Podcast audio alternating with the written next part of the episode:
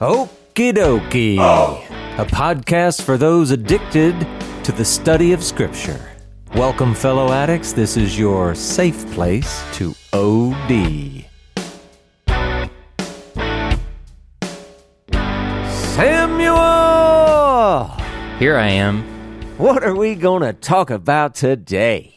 Today we are talking about the Gospels once again. This is Gospels part one hundred eighteen.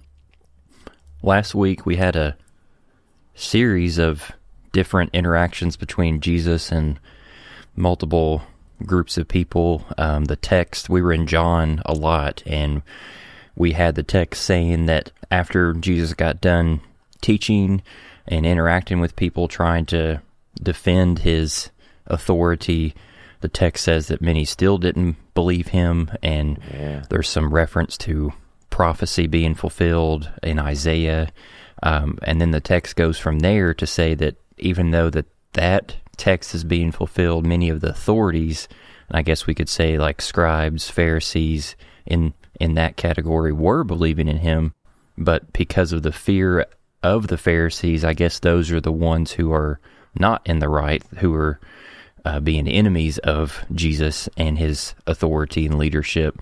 They did not speak up or actually showcase that in their lives and their words and their actions, which was interesting. Um, said that they they loved the glory that came from man more than the glory that came from God. We moved on from there to Jesus talking about this.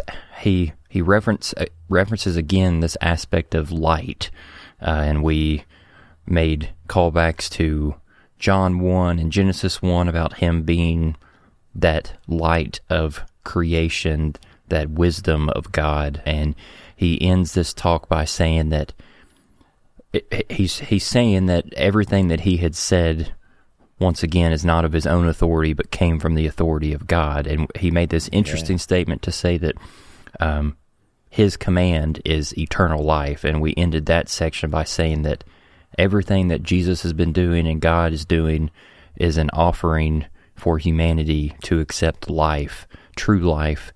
Um, yeah. And Jesus said it himself, like, I didn't come to judge the world, I came to save the world, which is very telling and connects to that commandment being eternal life. Yeah. yeah. And then our last section was uh, Jesus was at the house of Simon the leper in Bethany, and a woman came with a flask of pure nard and broke it and poured it over his head, and his disciples were upset about it and saying, why didn't you give it to the poor? And Jesus clapped back and said, no, like, this woman is preparing my body for burial, and what she did is going to be talked about over the ages, her legacy for doing this in this moment. Yeah. Yeah, it's funny because on one hand, that story is just, I don't know, sweet, beautiful, warm, whatever you want to think of. And yet, even in the middle of that story, there's tension. So, obviously, it's, I mean, that is just what's happening. Uh, and so, that's real life. But, man, if, if you were an author, you were trying to write a book, whoo, that is, you are building up the story. That's that's good stuff right there. So, yeah, we're we're actually going to pick up from there. Uh, it kind of sort of continues, or at least it's related or whatever. Uh, let's go. We're going to be looking at Matthew chapter twenty-six, verses fourteen through sixteen, parallels Mark chapter fourteen, verses ten and eleven, and Luke chapter twenty-two, verses three through six. I'm actually going to read from Luke and a little bit from Matthew just so we get the bigger picture. Then Satan entered into Judas, called Iscariot, who was of the number of the twelve. He went away and conferred with the chief priests and officers how he might betray him to them. And they were glad and agreed to give him money. So he consented and sought an opportunity to betray him to them in the absence of a crowd. Now, just to add to it, I'm going back to uh, Matthew's version. I'm just going to read most of verse fifteen here. It says, "What will you give me if I deliver him over to you?" And they paid him thirty pieces of silver. I just included that because it had some detail. Anyway, as we said, we, we just talked about this beautiful story. Uh, I don't know, maybe all of our hearts should be kind of warmed about this woman doing this wonderful thing. However, one of the twelve, and maybe we should repeat that, one of the twelve is not warmed by this story. In fact, he kind of goes cold as ice on us, Samuel. And Luke, Luke even says that Satan entered into him. Now, Samuel, should we be viewing this as demonic possession? I don't know. Well, I guess I don't know either, but I'm going to say first century Judaism, eh, they probably pretty much would have or did, or whatever you want to call it. Jesus and the apostles, they certainly behaved in many other situations like they believed, you know, that's what it could be or, or whatever. And now we could talk for days about how, you know, it, it seems different. Today somehow seems different from back then. But we could also talk for days about how all the different ways it seems exactly the same. So, pretty sure we've said things like this before. We're just going to say it again. There's some place in between. It's in between on one side, every single bad thing that you've ever seen or experienced. Okay, that's caused by a demon. Okay, that's one extreme. The other extreme is, you know what? Demons aren't real. Demons can't touch us. There's no, it's just, it's a thought. It's an idea. It's not real. Okay, somewhere in between those two extremes is the truth, the the the actual reality.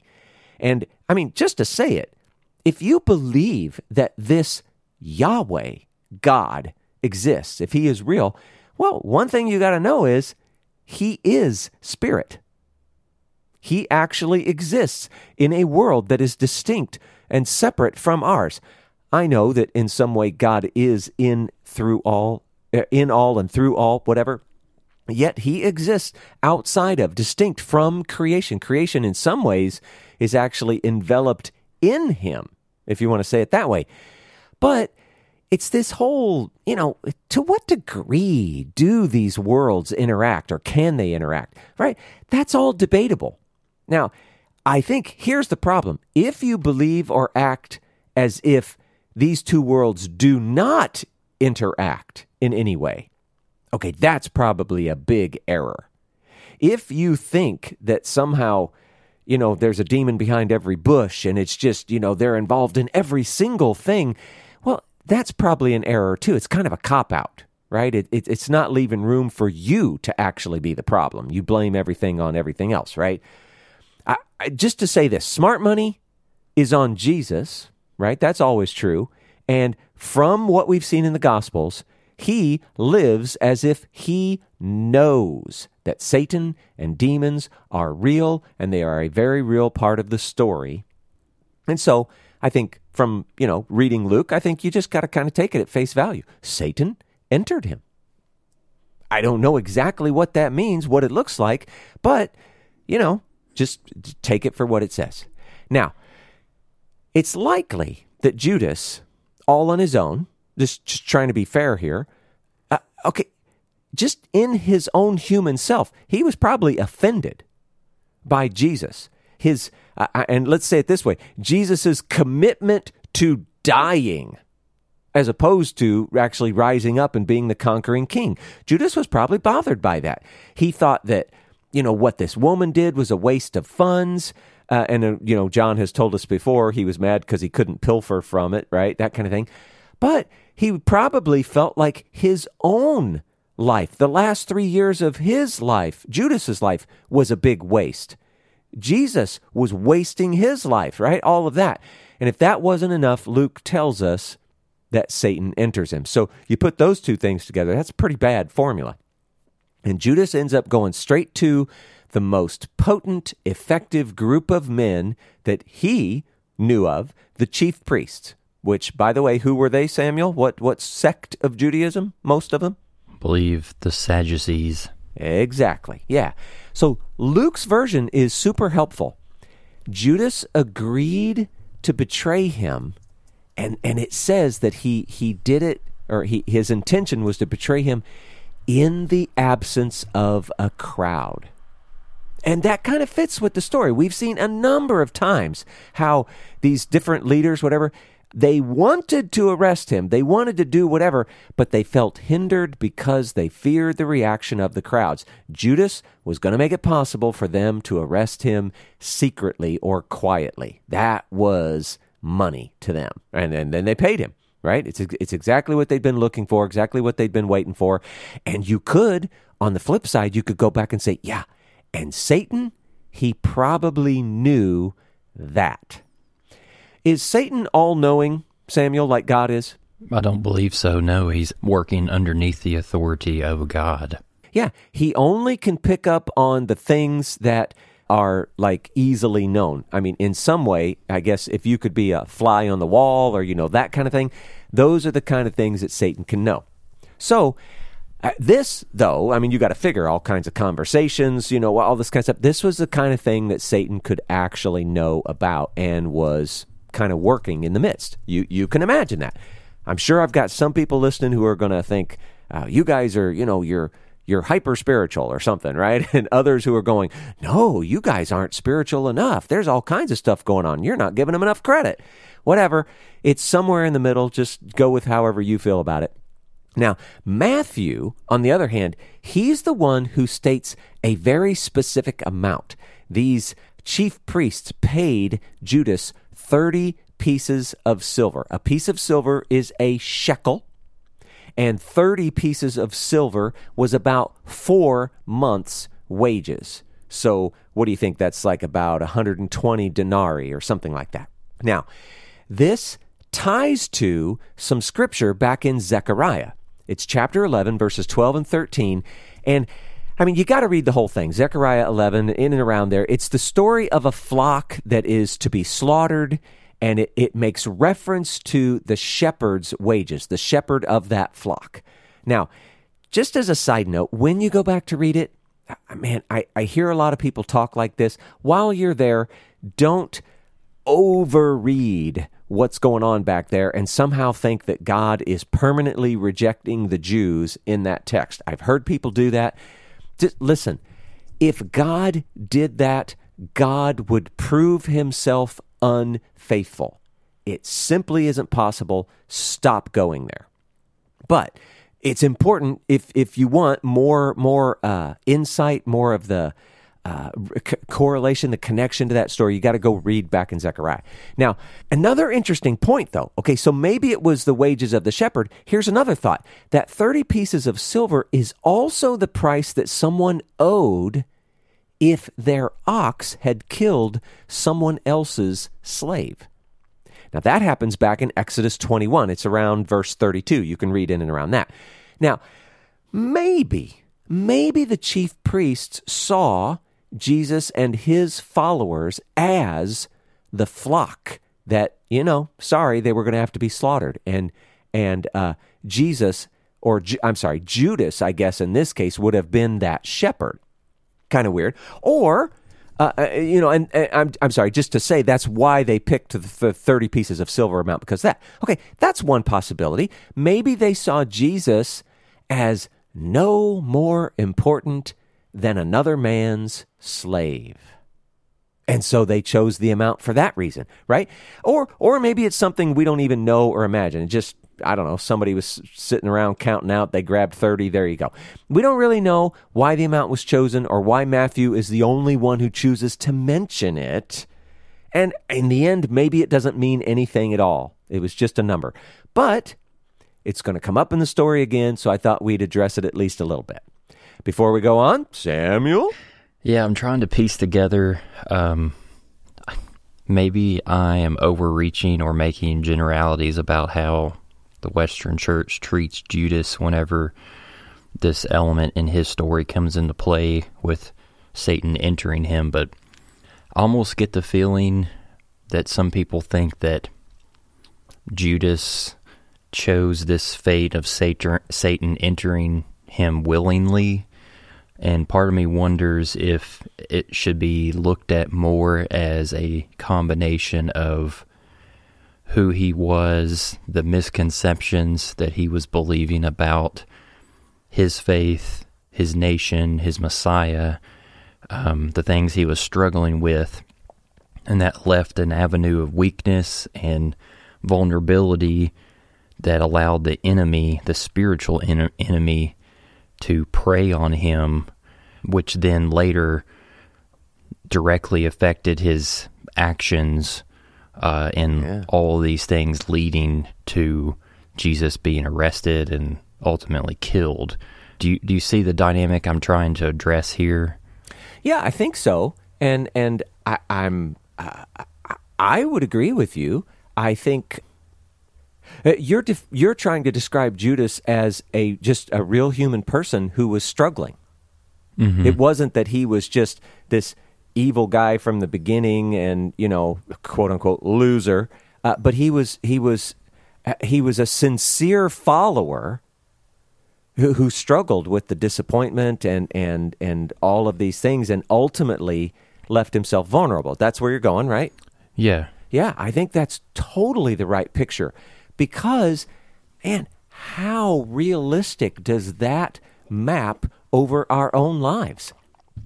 We, I mean, these stories, they're they're interesting on so many different levels, but somewhere in all of them, we can actually see something about ourselves.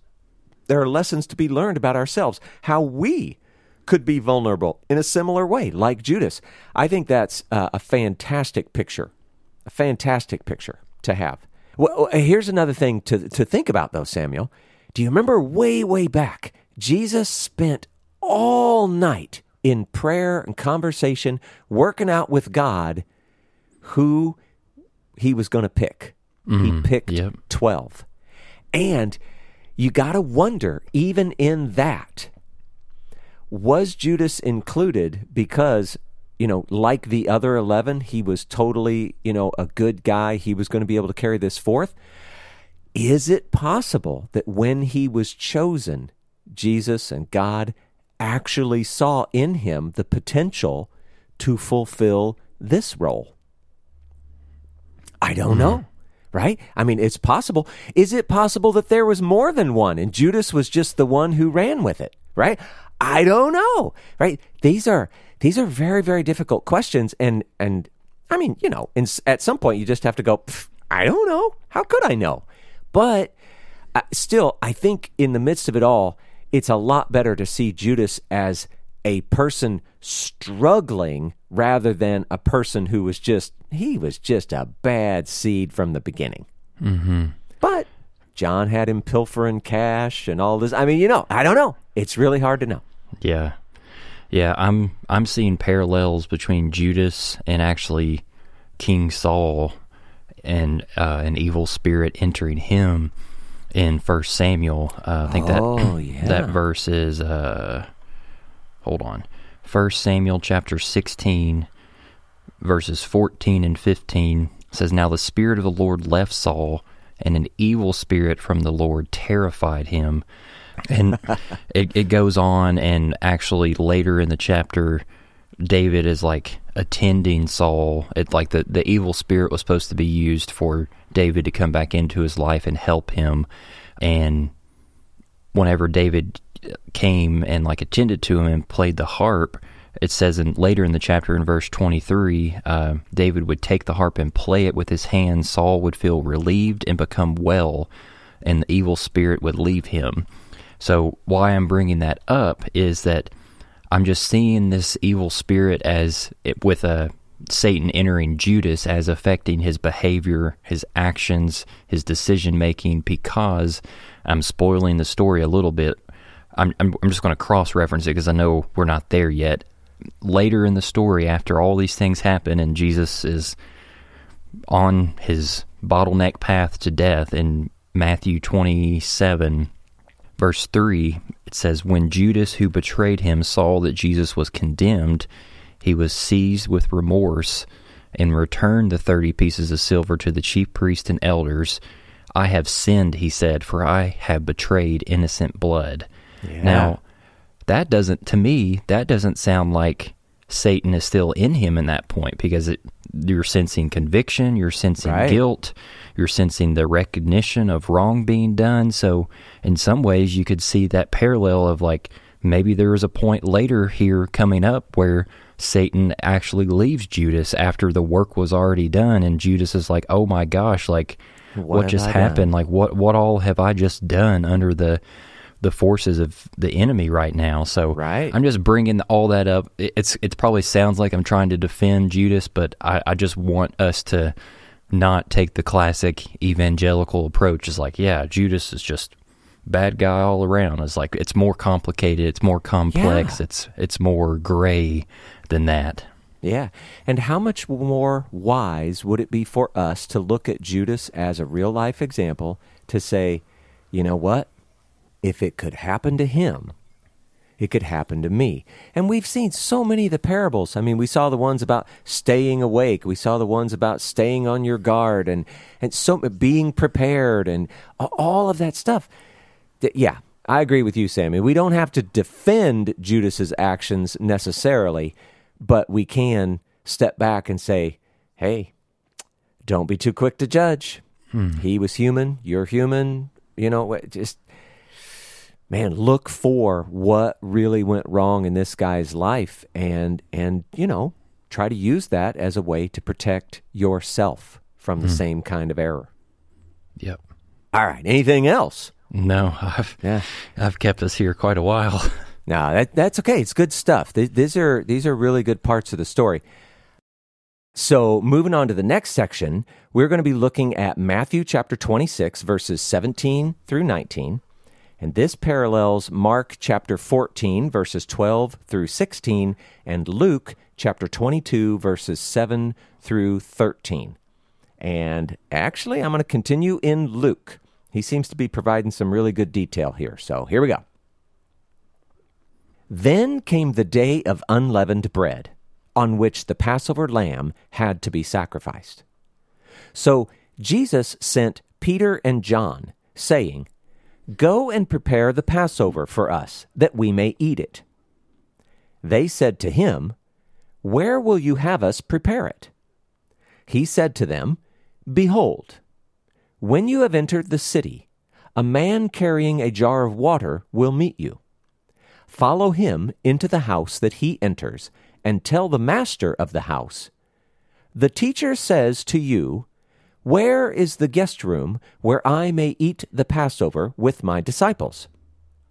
And he will show you a large upper room furnished. Prepare it there. And they went and found it just as he had told them, and they prepared the Passover. All right. Samuel, Samuel, Samuel. We are heading into some serious stuff. Uh, along the way, Samuel, have we uncovered and talked about the occasional discrepancy between the Gospels? I think so, yeah. Yeah, and have they, on occasion, actually been a little bit bothersome, disturbing? Like, wow. Mm, I, yeah, for sure. Yeah, yeah. Buddy, you ain't seen nothing yet. This is, this is so, so hard. So we're we're going to be talking about these discrepancies coming up here. We, we can't avoid it. It's, it's very, very soon, but... Let's go ahead. Let's just begin by focusing on this specific text first. Let's just act like there is no problem coming. Let's at least talk about it and get that out of the way. So, what's the story we're dealing with right now? It's Jesus's final week. In this text, as far as we've all been able to figure out, it is Thursday. And I'm even going to go further. In the Jewish calendar, it's Nisan fourteen. It's Passover Eve. Just same way we have Christmas Eve, it's Passover Eve. The topic of the Passover meal comes up, and Jesus sends two disciples to Jerusalem to prepare for the Passover meal, and that is going to occur that evening at some sundown. It's going to become Nisan fifteen, Friday, whatever. Okay, so he chose Peter and John. Now, if you had read all three versions, you would see Luke is the only one that tells us that. The others are much more ambiguous about it. But anyway, they're supposed to be met by a man carrying a jar of water, and then they're supposed to follow him, and whenever he enters a house, they're supposed to talk to the guy, the master of the house, and, and just tell him, uh, you know, the teacher, Jesus, says, hey, where's the guest room so I can eat my Passover? Well, This master of the house is supposed to take them up to a large upper room. It's supposed to be already furnished, and this is not weird. Everybody all over the city of Jerusalem would have been doing this. They would have been opening their homes to all of the people visiting, because you can only eat the Passover in the city. And so this was just normal, normal behavior. But Jesus sends Peter and John to go do this, and somehow they find right. So Peter and John to complete all of the preparations there. As it turns out, tells us right at the end, everything happened exactly as Jesus had said that it would. So it's pretty amazing. Let's not just zip on by that. I mean, that's that's amazing. And you got to wonder, how did everyone know their part? I mean, if you remember, Jesus was trying to, you know, mostly remain hidden until his arrest. Uh, uh, how would he have communicated with these people if if he even did that? And how would he have done that without the disciples knowing? Because when they tell the story, nobody says, I mean, they act like they don't know. Or, I don't know, maybe this was something more like prophecy. And, and Jesus just knew that they were going to meet certain people and things would work out. I think that this could be one of the many examples in Scripture where we see God, you know, working in mankind, speaking to mankind through the Holy Spirit, that kind of stuff. I don't know. And and just to say it, this was it was before Pentecost that happens after his ascension. Or another thing is, it could be one of the many examples of Jesus just being prophetic, having this foreknowledge through the Spirit himself. We just can't say with certainty what did or did not happen. It's all speculation, but the story is told in a manner that leads us to wonder. We should look at it and wonder how that all got worked out. And it's not a far leap to imagine that the underlying goal of that wondering, that questioning, is to lead us to God himself. One way or another, God orchestrated this. So it's, I mean, it's kind of cool. Now, whether we can answer the questions or not, this is just, you know, one of those many cool parts of the story. They they feel miraculous. They feel otherworldly or something. And I don't know about you, I love that stuff. I think it's just super cool. Now, uh, just to add on just some practical details so that you can get that image in your head, what was really going on in this story. And I'm going to say it right now. This is in Matthew, Mark, and Luke. And these are referred to as the Synoptic Gospels. They they seem to be in sync with one another, and John is kind of like the odd man out. In the Synoptic Gospels, Matthew, Mark, and Luke, this story, and we'll see all of it that follows, it's being told as if the meal that they are sharing together is a Passover Seder. It couldn't have been more explicit than what we read in Luke. Prepare the Passover. We're going to eat the Passover together. That is talking about that Seder meal. Seder means set order. They did this together. And as I mentioned before, they had to meet, eat this meal within the city walls. And think about this. Peter and John, they weren't walking around with animals. They would have had to purchase a lamb. Remember those people that Jesus was throwing out of the temple for selling animals? Right? Mm-hmm. Okay. Maybe he had, they had to meet some people like that. I don't know. Uh, they would have had to immerse themselves. We think of baptism, they call it immersion. They they would go through a purity ritual, and they would have had to take that animal to the temple.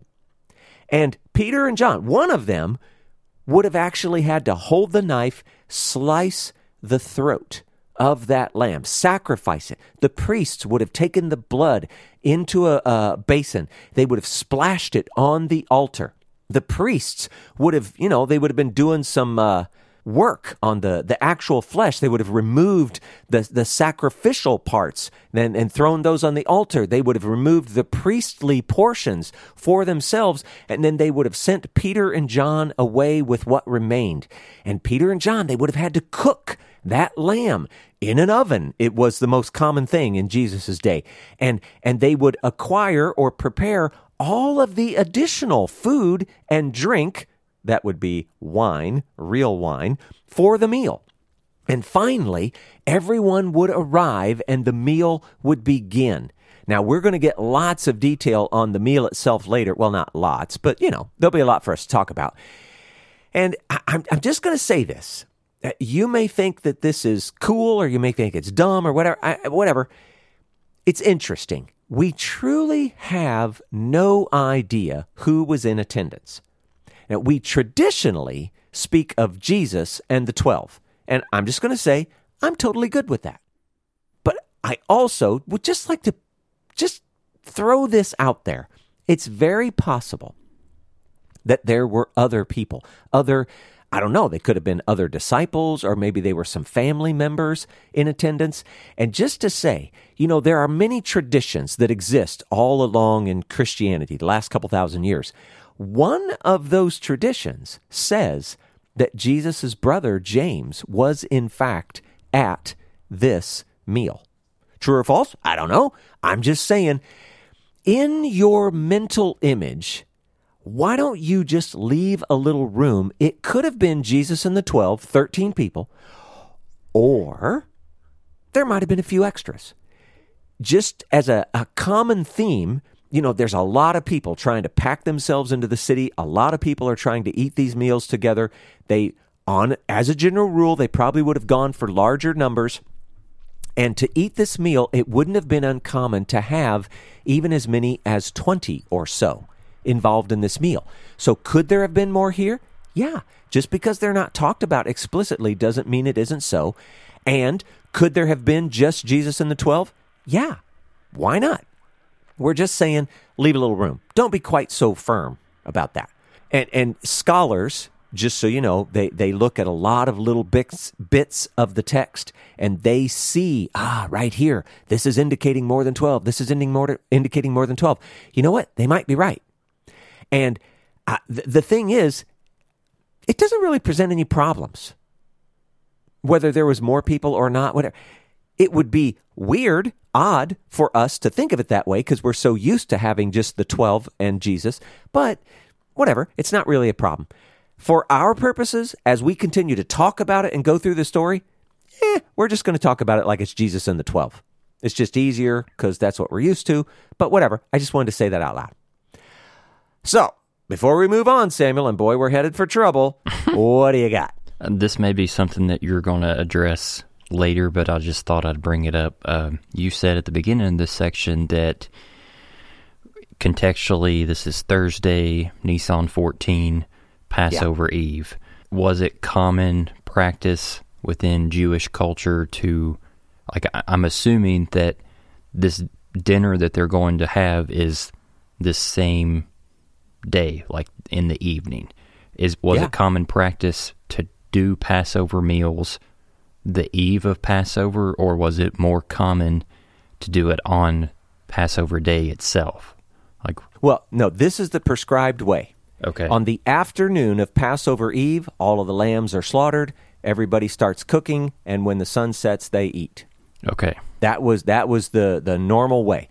And so if we only had this text, what we would imagine is that everyone in the city was doing the same thing at the same time.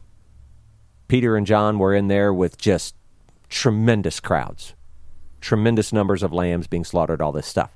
But that is part of our confusion that we're going to address. Okay. Anything else? Nope. Sounds like a good segue to the next section. Oh, boy. Yeah, and here we go. So, go with me if you will. Uh, what I'm going to do is read just a short little bit from John, just as kind of a setup, and then we're going to talk about all these discrepancies, and that may be like the end of our discussion for today. I'm, I'm sure that it will be, but man, this is a lot to talk about. So here we go. We're looking at John. It's chapter thirteen. We're going to read verse one and then just the first couple of words from verse two because it's part of the setup. So here we go. Now, before the feast of Passover, when Jesus knew that his hour had come to depart out of this world to the Father, having loved his own who were in the world, he loved them to the end. During supper, and I'm just going to leave it hanging right there. Now, why am I doing that? So just notice a couple of things about what John says. He says before the Feast of Passover, and then he says, during supper. Well, this is our first clue, and and as we continue to read, we're going to find it, it's super clear. John is looking at the world one way, the Synoptic Gospels are looking at it another way, and they just don't line up. This is our first clue. John is specifically making this meal not a Seder. The Synoptics are super clear that it is. John is super clear that it's not. So now we need to address some of the, there's just these big discrepancies between the Gospels, the Synoptics, Matthew, Mark, and Luke, and John. Bef- before you move on, can you just clarify what synoptic means in this context for us? Uh, well, you know what? It would probably be better if I actually looked up the word, because uh, I'm having one of those moments where it's like you know what it means, but you can't figure out how to say it. Okay, oh, see, this is so much better. Even Merriam-Webster, they say affording a general view, presenting the same or common view. And and that's just a way of saying Matthew, Mark, and Luke agree, and John does not. Darn it, John. Come on, man. Yeah, exactly. So the reason we've never really talked about that before is because we've seen all kinds of discrepancies in all kinds of different ways. But boy, this one, this is just huge. And I mean, it's just, there is no reconciling it. But whatever. So, so does that help? Yeah, yep. All right, so going on. Now, there are a few things that matter in trying to figure out what's actually happening between these two different perspectives. So you got uh, the day of the week, like Monday, Tuesday, Wednesday, Thursday, Friday kind of stuff. And then you have the calendar date. Remember how we mentioned Nisan fourteen. So calendar dates. And then you have the actual festival days. When are you supposed to be doing stuff based on God's annual festival schedule? And and that's how they relate to the calendar. And then you have, you know, like the actual Jesus events. What's he doing at this moment? Are they having this this meal together? Is he being arrested and crucified and buried? And when does the resurrection happen and all that stuff? So while we're in the Synoptic Gospels, we called this, we said specifically, this was Thursday, Nisan fourteen. But we've got some serious disagreement. We even have, if you think about it, there's actually sort of a minor problem even in the Synoptics, because they used this phrase, the first day of unleavened bread. Well, some insist, hey, the first day of unleavened bread, dude, that's Nisan fifteen, that's Friday. And then you have some who go, yeah, but Luke added on which the Passover lamb had to be sacrificed. Well, th- I mean, that's Nisan fourteen, that's the day they sacrifice him to prepare for the meal that happens on the fifteenth, which occurs at sundown. So here's the thing. We do know this much. It can't be both days all at once. So seriously, you just kind of have to look at this in, in the general sense and from the context. It's quite clear that they're talking about the day that the lambs were being slaughtered for the Passover meal, okay?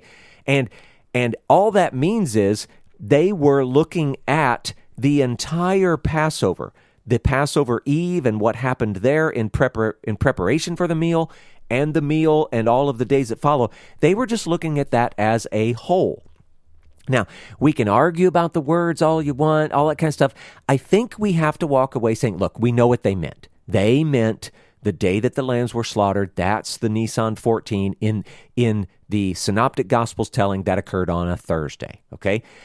But then you've got to step back and think, wait, this is a real problem for my brain. Because, I mean, we've heard this story in church a lot. If Jesus was crucified on Friday, that would have been Nisan fifteen. But then you have to ask, well, but why do we say things like Jesus was the Passover lamb? They did that the day before. He wasn't killed, right, while the lambs were being... But then we say things like, but Jesus was killed at the same time the lambs were being slaughtered in the temple.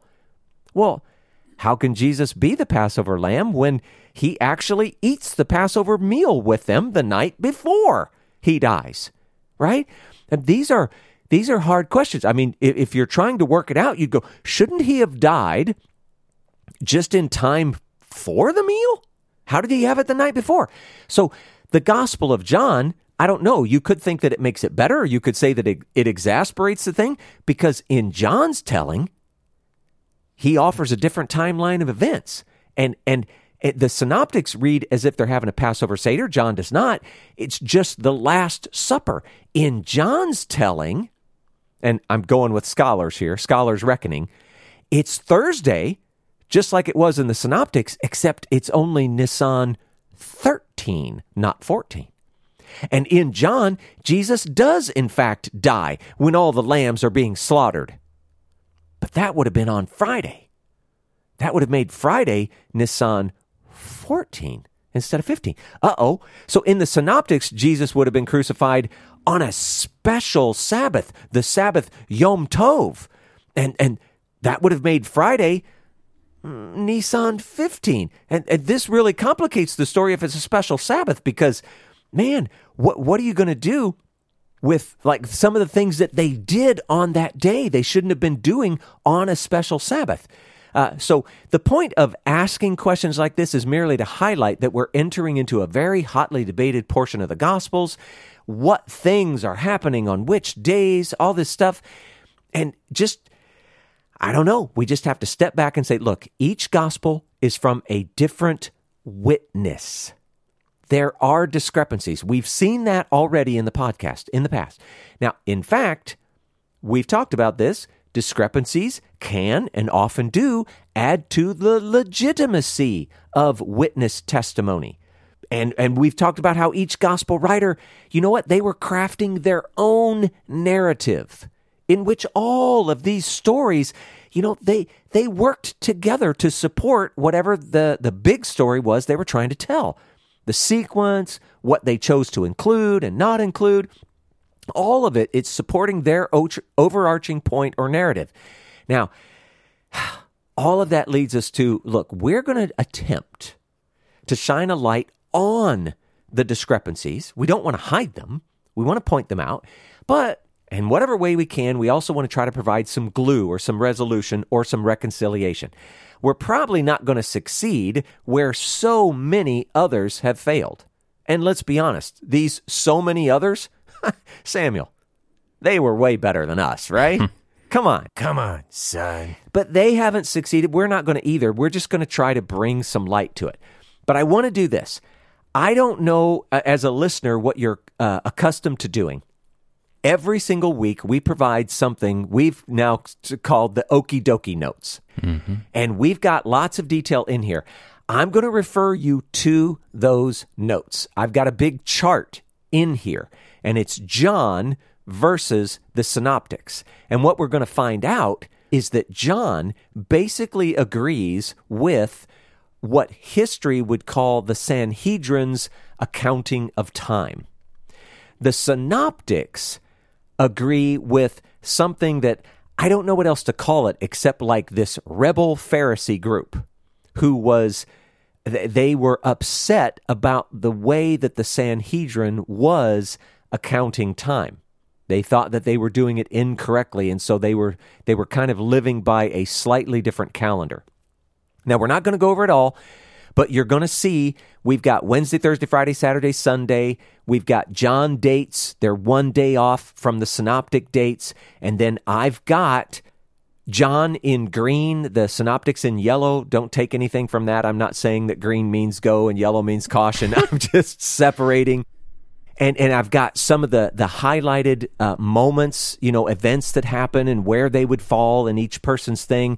And you could see they agree with things like he was crucified on a Friday, he was resurrected on a Sunday, but there's lots of little discrepancies, but you got to look at it. And I'm just going to, I'm going to try to do an overview to end this part of the uh, podcast. Uh, just some some points. So you got Jesus, he's dying on a Friday. Everybody agrees with that. What we don't know was that the fourteenth or the fifteenth. You may not care, but it's an important question.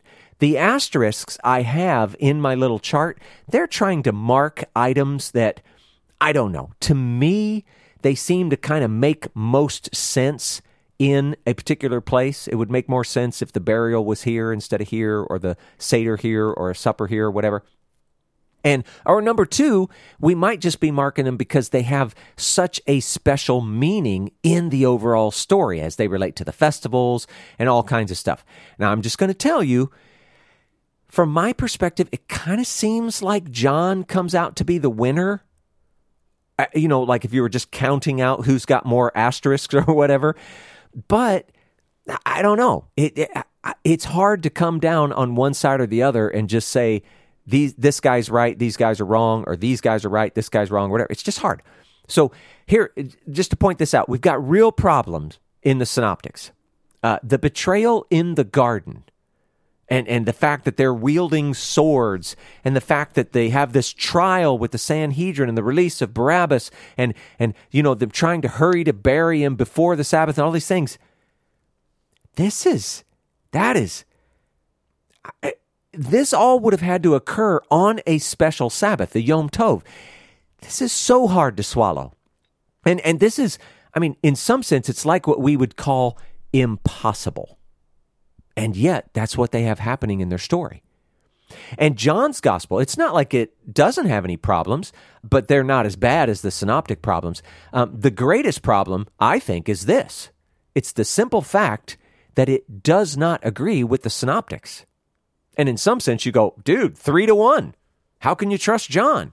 But also, you know, it it wouldn't be possible for Jesus to have a last Seder with his disciples on the night before his crucifixion if he was supposedly crucified as the Passover lambs were being slaughtered. Now, to be fair, in John's gospel, he doesn't present it as a Seder. But then again, that Seder is such a compelling and relevant part of the story. Oh, it just, it throws you back and forth. It's hard to, to know who's right. All in all, John has an advantage, but without the, uh, well, let me go a little further. If you didn't have the other three, John's story is completely paus- plausible.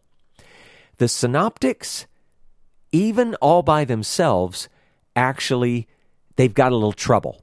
It's hard to just accept it hook, line, and sinker. So what I'd like to do, uh, well, let me say this. So many attempts have been made at trying to reconcile all of this problem. So many. I'm just going to share one. And it's, I'm not, I'm not even sharing it because I think it's right. I'm only sharing it as one example so that you can get an idea of what people try to do in trying to make these things make sense so that everybody's right, okay? So I'm going to relay this one single attempt. Let's see. Uh, let's start with this. Samuel, fact. Thank you, Dwight. There was a, that's right. There was a lot of fooling around with dates for the annual festivals, et cetera. And this, what I'm saying is, in Judaism, in and around the first century, what kind of shenanigans were going on, this was real. They fooled around with dates, okay? So you've got to have that as as like your foundation. And and all of these dates, just so you understand, they were based off of observations of the moon, the phases of the moon. And so when you're trying to decide when it's a full moon or when it's a new moon, you know what? If you wanted to move things by a day, you could actually play around with stuff like that. So, and and that's an important point. It was never much, maybe a day earlier here or a day later there, whatever. And oh my goodness, it was done for myriad reasons, and none of them, none of the reasons were for the sake of honoring God. It's just people being people, trying to, I don't know, get some sort of perceived advantage here or there for who knows what they're doing. In Jesus' day, this was mostly being done by the Sadducees of the Sanhedrin, and I only mention it because, predictably, the Pharisees then really didn't like it, so there's your tension, okay? Now, if that something like this, messing with the dates, if something like that was done in this case, and let's assume, just for the sake of discussion, that it was, well, this might actually explain the fact that the days of the week mostly agree, but that the calendar dates do not. It also might explain how, you know, some might consider Thursday to be the Passover Eve and others not. And it would allow for the synoptics to follow the calendar of like a small group of Pharisees who were going, no, the Sadducees messed up the dates. These are the real ones, right? Maybe, maybe. And then you see John going with the official dates that the Sanhedrin had, had declared or whatever. It allows in some way for everybody to be right or accurate. You just plug one group of gospel stories into one part of the story. Hey, they're working with these dates. John into another part of the story, they're working with these dates. Is this all fact or fiction? Who knows? I don't know. It leaves us, though, with, I think, a very real choice. If you look at this and you go, okay, you guys have talked about discrepancies before, and I don't know, I guess there were some hard ones, difficult, whatever, and some not so much. But this one, my goodness, this is crazy off. These, how can you not get the dates and the days? And this is the, the crucifixion and stuff, right? Well, your choices would be, you know what? Toss your Bible. Walk away. This is just, it's a bridge too far. Can't do it. Or you just have to understand that there are times when we have to live with discrepancy and tension, knowing that, okay, maybe there is an answer out there somewhere, some valid explanation, and we may never know it. And obviously, for me, Samuel, us, but we're okay with option number two. There are problems in the text. Now, maybe there aren't, and it's just a matter of knowing things, but guess what? We don't know the answers, and therefore, we're left with, for us, there are problems in the text. We're okay living with that. And if you're going to continue in the podcast, in some de- to some degree, you have to be okay with it too. So going forward, we're just going to try to deal with the text at face value. So sometimes when we're in the synoptics, we may be talking about seders and things like that. When we're in John, we won't. We're just going to act like it's a supper for whatever reason. They just did a Thanksgiving offering or something. And when we're in the synoptics, we, I don't know, we might have to on occasion even act like John doesn't exist, right? And vice versa. You know, we're just going to treat the text at face value so that we can get as much clarity from the text as we can. Understand what it is that's being communicated by the writer, but knowing that, look, it just adds a challenge. And I, having lived with this for a while, I can say, I don't think it ruins the story in any way. And and I don't think it will for you as we go through it.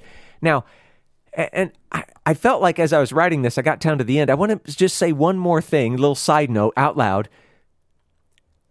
God didn't take control of people's brains and fingers and stuff like that and make them right for him. That's not how it worked. The scriptures simply aren't perfect in that way. I would argue that they are perfect in a different way, but not in that way. And so we just have to accept these writings for what they are, and and I think if we just all stick together as we walk through this, you know what? There's a lot of goodness coming up, and you're going to be glad you did. Mm. All right, I'm going to stop talking right there, because that was a lot to lay on, people. Yeah, uh, one hundred percent. This might be one of the most academically inclined and maybe difficult or challenging lessons that we've had in the history of the Okie Dokie Most podcast for sure. So if you only knew how much I tried to water it down, simplify it, bring it to the, what's that saying?